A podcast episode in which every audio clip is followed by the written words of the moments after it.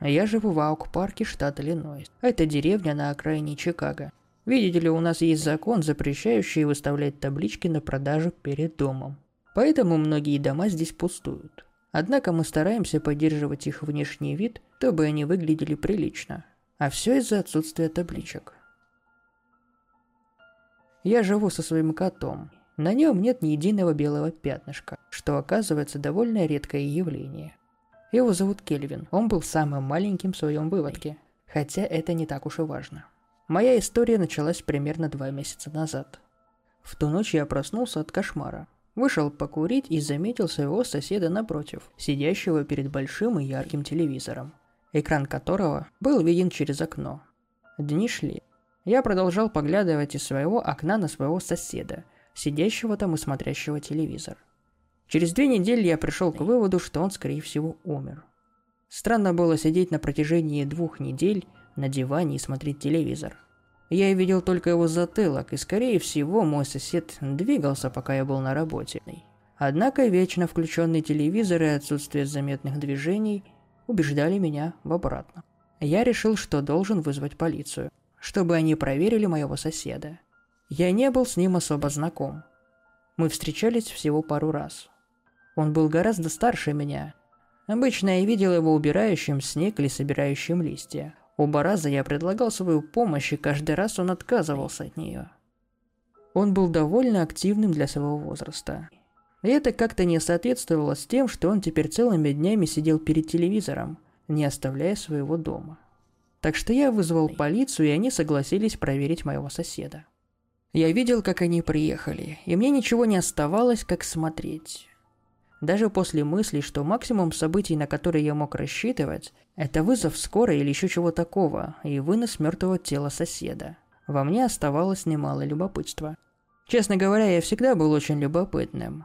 Так что меня не устраивал такой простой ответ, что мой сосед умер, просто смотря телевизор. Они постучались несколько раз после этого, открыли входную дверь и вошли. Они начали осматриваться. Один из них вышел из гостиной, так что я не смог посмотреть, куда он пошел. Я видел только ту комнату, в которой стояли окна.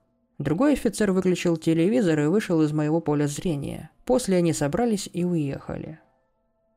Через 20 минут мне позвонили и сказали, что дом был пуст, и сосед уехал оттуда. Они думают, что агент по недвижимости случайно забыл выключить телевизор перед уходом. Я полазил по сайтам кое-каких риэлторов, и дом моего соседа был там. Разочаровывающе, однако гораздо менее ужасное, чем я предполагал. Я был сначала сконфужен тем, что я подумал о смерти и припустил такое простое решение загадки. Я почувствовал себя плохим человеком, ведь я ощутил легкое разочарование, когда оказалось, что мой сосед не умер. Это был разумный и логичный ответ на поставленный вопрос. Я не мог узнать об этом, без знака перед домом, и у меня не было причин задавать подобных вопросов. Мой сосед съехал. Разумно и просто. Когда я добрался до кровати, в моей голове было не так много мыслей. Моя спальня выходит окнами на тот самый соседский дом. И за две недели я привык смотреть телевизор из своей постели. Я обычно засыпал слегка беспокоясь, зная, что, возможно, смотрю на затылок своего мертвого соседа. И так как я привык смотреть телевизор за это время, у меня заняло несколько минут, чтобы осознать весь ужас происходящего. Я забрался в постель и начал смотреть в телевизор, все еще включенный на другой стороне улицы. На меня начала нападать бессонница. Каждую ночь в течение месяца с небольшим я просто смотрел тот телевизор. В течение дня он был включен. Однажды, когда я почувствовал себя поотважней, я сходил к этому дому и постучал в дверь. Однако мне никто не ответил. Я начал регулярно курить, чтобы успокоиться перед сном. Каждую ночь я ходил по дому, напуганный, умирающий от любопытства и растерянный. Я связался с риэлтором и спросил, могут ли они провести меня по понравившемуся дому. Они мне ответили, что такая услуга не предоставляется для некоторых домов. У меня были мысли, что это были галлюцинации, что телевизор никогда не выключался. Однако офицер выключил его, и значит у меня с головой все в порядке. Я пригласил к себе друга примерно две недели назад. И после небольших посиделок я рассказал ему историю и серьезным лицом спросил, включен ли телевизор. Он ответил, что включен. Он был очень обеспокоен моим здоровьем. Так что я его не виню, даже если он соврал. Единственным оставшимся разумным вариантом было то, что, может быть, сквотер решил остаться в пустующем доме. Это не было нормой в этих местах, насколько мне известно. Здесь очень мало преступников и бездомных. Так что такой вариант был очень маловероятен. Однако это единственное, что мне оставалось думать. Последней ночью я набрался мужества, чтобы встретиться с этим сквотером. Я собрался опять вызвать полицию, но прежде всего мне нужно было убедиться в том, что сквотер был там. Я был уверен, что смогу найти хоть что-то, о чем смогу рассказать им. В своей голове я пришел к компромиссу. Если кто-то живет в этом доме нелегально, то если я войду туда без приглашения, это не сыграет особой роли. Тупо, но я набрался мужества поздней ночью, когда единственным светом был свет от восточного района Чикаго и тусклый свет от уличных фонарей. Трясясь и от ужасной холодной погоды, и от собственной нервозности, я открыл дверь. Я надеялся, что дверь была заперта, так что я смог спокойно уйти оттуда без ощущения, что я сбегу, поджав хвост. К моему удивлению и разочарованию дверь не была заперта. Я слегка смутился, думая о том, почему риэлтор не закрыл дверь на замок. Как это было во время продажи моего дома. Но потом вспомнил, что если тут кто-то поселился, то для меня не должно быть странным сюрпризом тот факт, что здесь все не в порядке с безопасностью. Медленно и с опаской я прошел в гостиную. Я слышал тихий шум, исходящий от телевизора. Я видел двигающиеся цветные картинки, в то время как пошел на цыпочках, стараясь издавать как можно меньше шума. По моему телу пробежал холодок, как я вошел в комнату. Передо мной стоял мой сквотер – Женщина средних лет, с морщинистым лицом, пепельными волосами и одетая как бездомная. Как минимум все сходилось. Я больше был напуган фактом, что мне пришлось встретиться с ними, чем с одной женщиной. Запинаясь, я сказал испуганное «Привет». Затем она поглядела на меня. И через мгновение она закричала. Она издавала самый дьявольский и ужасный крик, который мне когда-либо приходилось слышать. Это не был крик обычной женщины. Он был демонический, глубокий и душераздирающий. Я застыл, и мое сердце упало. Мои глаза округлились, и я вперил свой взгляд в нее. Можно сказать, я принял то, что скоро умру, и продолжал смотреть на кричащую женщину, уже, казалось бы, целую вечность. Ее голос не дрожал, и не было видно, что она начинала задыхаться после нескольких минут крика. Первоначальное оцепенение наконец спало. Я развернулся и убежал. Во время крика она не двигалась, и после того, как я выбежал из дома, я оглянулся, чтобы убедиться, что она не преследует меня. Так оно и оказалось. Я убежал к себе домой. Я решил вызвать полицию, но мне не хотелось рассказывать им всю ситуацию и ввязываться в проблемы из-за законов, обеспечающих сохранность частной собственности. И даже если бы они бы закрыли глаза на это, то они бы просто бы не смогли бы найти ту сквотершу и сразу бы подумали, что я безумен. Я лежал на кровати, отказываясь смотреть на ту сторону улицы. А в это время мысли скакали как бешеные. Конечно, это был сквотер. Она выглядела как сквотер. Она жила в чужом доме и, скорее всего, была не в своем уме. Я решил, что крик не был таким ужасным, как мне показалось. Это все проделки испуганного разума. Мне удалось слегка поспать в эту ночь. Достаточно неожиданно затем я проснулся без особых воспоминаний о прошлой ночи. Меня разбудило что-то странное. Мой кот всегда спит внизу на диване в гостиной, но проснувшись, я обнаружил его сидящим в углу моей комнаты. За все мои годы проживания в этом доме я ни разу не просыпался вместе с ним в одной комнате.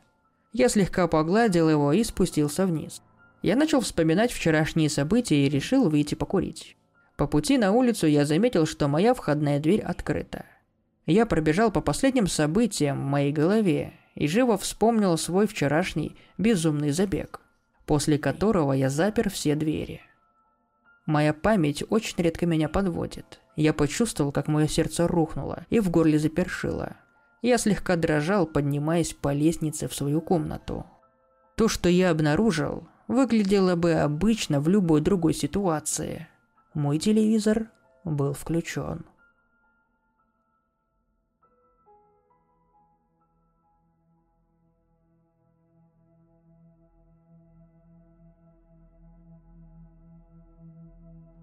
Эту историю мне поведал человек без определенного места жительства, назвавшимся Егором. После тренировки я с товарищами сидел в парке. Тихо, мирно беседовали. Подошли девчата, стало намного веселее. Шло время, незаметно подкралась ночь. На сон грядущий решили пощекотать девочкам нервишки страшилками. Всех будто прорвало. Истории лились ручьем. Были довольно жуткие, но без откровенных выдумок не обошлось. Вот после очередной байки в соседской лавочке из-под тени дерева прозвучал голос мужчины. Это был обыкновенный бродяга. С просьбой закурить он подошел. Долго извинялся за свой вид и что нечаянно нам помешал. Мужик, надо сказать, был не из тех забулдык, что ходит с опухшим синим лицом, стреляя мелочь на бутылку. Представился Егором и предложил нам рассказать, коль мы пожелаем, свою историю. Дальше буду излагать от первого лица. Зовут меня Егором. Жизнь сложилась не так, как я и хотел. В молодости работал в электродепо старшим нарядчиком. Все складывалось неплохо, но судьба распорядилась иначе. Женился неудачно. Жена при разводе обобрала до нитки, а пирамида МММ поставила жирный крест на материальном благополучии в будущем. 90-е сгубили меня, превратив в то, что вы сейчас видите. Документы отобрали крупные парни в спортивных костюмах. С тех пор я и живу на улице. Старый, никому не нужный дед. Ночевать приходилось в разных местах. Поначалу ютился у знакомых и друзей, но кому нужен иждивенец на шее? Пытался работать грузчиком, дворником, но годы поубивали во мне силы. Потянулись подъезды, вокзалы, подворотни. В один момент, прячась от дождя, я забрался под мост. Там были такие же, как я, бродяги. Приютили, накормили, приняли к себе в сфору. Там у них целая иерархия. Кто бутылки собирает, кто попрошайничает, кто в помойках роется. Выпала мне работа по кладбищам ходить и съестное с могилок собирать. Я, Лёша Плеш и Олег Ряба. Вот так мы втроем и ходили. Улов был, как повезет. Если успеешь до обхода других бродяг, то набираешь два или три мешка провизии – ну а если опоздал, то вернешься с пустыми руками. В один день, придя с рейда пустыми, Серега Сипа, он у нас считался старшим, пришел в ярость. Долго бил, орал, а после выставил нас на ночлежки и велел с пустыми руками не приходить. Делать нечего, пошли обратно. Пройдя по ГОСТ вдоль и поперек, собрали лишь полпакета. Решили сегодня обратно не возвращаться, а пойти на вокзал. Пройти удалось примерно полпути до выхода. Сзади кто-то вырыгнулся. Это был Плеш.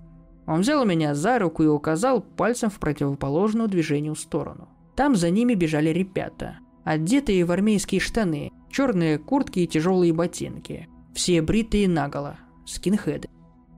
Они часто лупили нашего брата, борясь за чистоту рода, считая нас грязным пятном города, стремясь истребить всеми доступными способами. Делать нечего, мы побежали – петляя, пытаясь скрыться за деревьями, высокими надгробиями и склепами. Увеличив дистанцию, Плеш споткнулся в открытый склеп. Мы последовали его примеру. Закрыв внутри дверь, поставив распор палку, спустились ниже и затаились. Сидеть пришлось долго. Парни сверху долго сновали по округе, выискивая жертв. По моим расчетам, давно стемнело, и они должны были убраться. Ряба решил выбраться наружу, осмотреться. Волосы встали дыбом, когда Ряба прибежал обратно. Заикаясь, он сказал, что на входе лежит один из лысых с распоротым животом. Плеш рванул к выходу с криками, мол, убийство на нас повесят. Я за ним, толкая перед собой остолбеневшего Рябу. Когда мы выбежали на лестницу, ведущую к выходу, на нас свалился Плеш. Он уже успел добежать по лестнице вверх, но калитка, оставленная Рябой открытой, захлопнулась и сбила его с ног. Ряба, принявший на себя основной удар, потерял сознание, свалившись мне на ногу. Пытаясь выбраться из-под тела, я упирался изо всех сил, но руки скользили по мокрому полу. Вдруг сзади по спине будто кто-то легонько пнул. За доли секунды появились мысли, что это плеш, торопивший меня, но он только поднялся на ноги, придя в себя. Второй удар уже был более сильный, придал мне сил. Мигом освободившись из-под тела, я встал и обернулся. Никого. Сунувшись к лестнице, я увидел, что калитка закрыта. Не понимая, что происходит, я отошел к стене и опустился на пол. В голове крутились мысли об убитом парне, закрытой калитке и что скоро менты приедут, оформят нас и отправят в места не столь отдаленные. Мои раздумья прервал Плешу. Он пятился от меня, монотонно бубнил себе что-то под нос и отмахивался руками. Боковым зрением я увидел ноги. Вскочив в три прыжка, я очутился рядом с товарищем. Зрение, привыкшее к темноте, выдало мне причину страха Плеша. Как оказалось, я облокотился не на стену, а на помост, на котором сейчас кто-то сидит. Существо напоминало человека, только руки короткие. Лицо в темноте не было видно. Лишь два огонька глаз, как у кошки, мерцали в темноте. Существо просто сидело и не двигалось, и не издавало ни единого звука. Я уже было подумал, что это статуя. Как внезапно оно заговорило – Голос глухой, будто из-за стены, сказал нам, что из-за того, что мы его потревожили, он возьмет с нас плату в виде пальцев. Кто лишится их, неважно. В этом месте я потерял сознание. Очнулся, когда свет солнца с лестницы проникал вниз. Рядом никого не было. Вскочив на ноги, я поспешил покинуть это место. Добравшись до ночлежки, я нашел пьяного плеша. Он был не в состоянии связать пару слов. Сипа сказал. Прибежал плеш ночью, крича, будто на вас напал мертвец, и требовал пальцы. Он наврал, что мертвец набросился на тебя и начал тебя грызть. Воспользовавшись моментом, плеш убежал. Примерно через месяц мы нашли рябу. Он лишился рассудка, постоянно хихикая, показывая всем беспалую руку. Правда или нет, решать вам. По мне, так правдоподобно. Ведь Егор, рассказывая это, жутко нервничал, постоянно озирался по сторонам.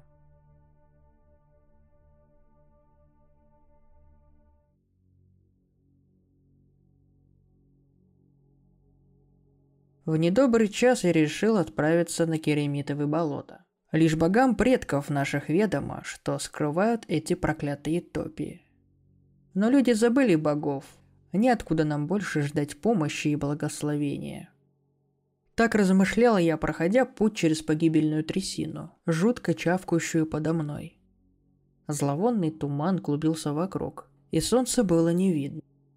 Часы тянулись как годы в царстве вечного разложения. Страх и отчаяние все более овладали моей мятежной душой. И вот из-под белесой мглы показались четыре тени. То были осьмиконечные деревянные кресты, полусгнившие, торчащие из мшистой земли, в криф и в кось, словно в богохульном танце. Так я понял, что достиг заветной цели своих странствий.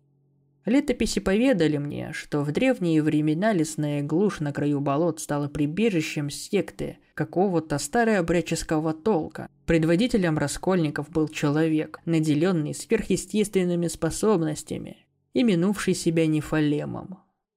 Он пророчествовал о последних временах и обещал приверженцам своим спасение от мира и жизнь вечную. Первое обещание во всяком случае было исполнено. Заболачивание местности продолжалось неуклонно многие годы. Дороги становились непроходимыми, а Гати наводить никто не думал. И обитель сектанта сгнила на болотах, а потом о ней просто забыли. Из всех ныне живущих я первый ступивший на эту землю. От старого кладбища дорога шла в гору, под ногами больше не хлюпала. По пути мне встретился заброшенный яблоневый сад с низкорослыми и кривыми деревьями. Однако некоторые из них еще плодоносили. Я попробовал одно яблоко. Оно оказалось почти безвкусным, с примесью какой-то тухлятины. Наконец-то я добрался до деревни и увидел дома, точнее то, что от них осталось. Одни деревянные избы рассыпались грудами гниющих бревен, другие совсем вросли в землю.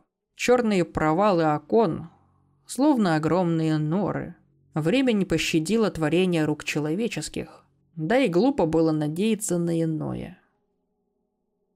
Устало я шествовал по этой забытой земле, как вдруг увидел перед собой фигуру в черном одеянии. По неведомому обычаю оно скрывало полностью лицо, руки, ноги незнакомца. Так неужели здесь еще живут люди? Другие фигуры бесшумно вышли из тумана, словно не касаясь земли, и молча обступили меня кругом.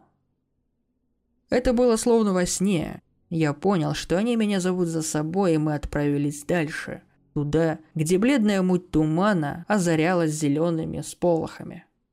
Таинственное сияние шло из полуразрушенной старой церкви. На крыльце нас встретил владыка. Одетый, подобно остальным. В левой руке он держал книгу в почерневшем от времени переплете, а правую поднял, словно благословляя меня. В этом была его ошибка, ибо крайний рукав сполз вниз, обнажив вместо человеческой кисти пучок серых щупалец, кощунственно святых двоеперстием. Наваждение, в коем я пребывал, улетучилось. В ужасе побежал прочь из забытой деревни, хоть и обитатели ее не преследовали меня. Слишком поздно я понял, что в этом не было нужды. Ибо проклятие Нефалема попало на меня. Разве не остерегают нас легенды принимать пищу в обители мертвых и колдунов?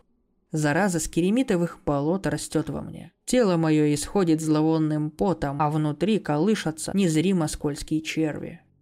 Жизнь моя больше не принадлежит мне всецело. Порой я не понимаю, где был и что делал, и откуда этот странный привкус во рту. В ночных кошмарах дух мой витает над трясиной. Я знаю тех, кто спит под гнилыми крестами. Сны их темные и вязкие, как болотная жижа. Я вижу истинный облик тех, кто ходит в черном и не оставляет следов на земле. Мне давно было проснуться с криком ужаса на устав, узрев то, что испускает фарфоровое сияние в оскверненном храме. Мне нет больше места на земле людей. Я должен покончить с собой, но, увы, слишком трудно решиться. Или отправиться вновь в край проклятых болот, дабы стать частью тайных сил, что владеют там безраздельно.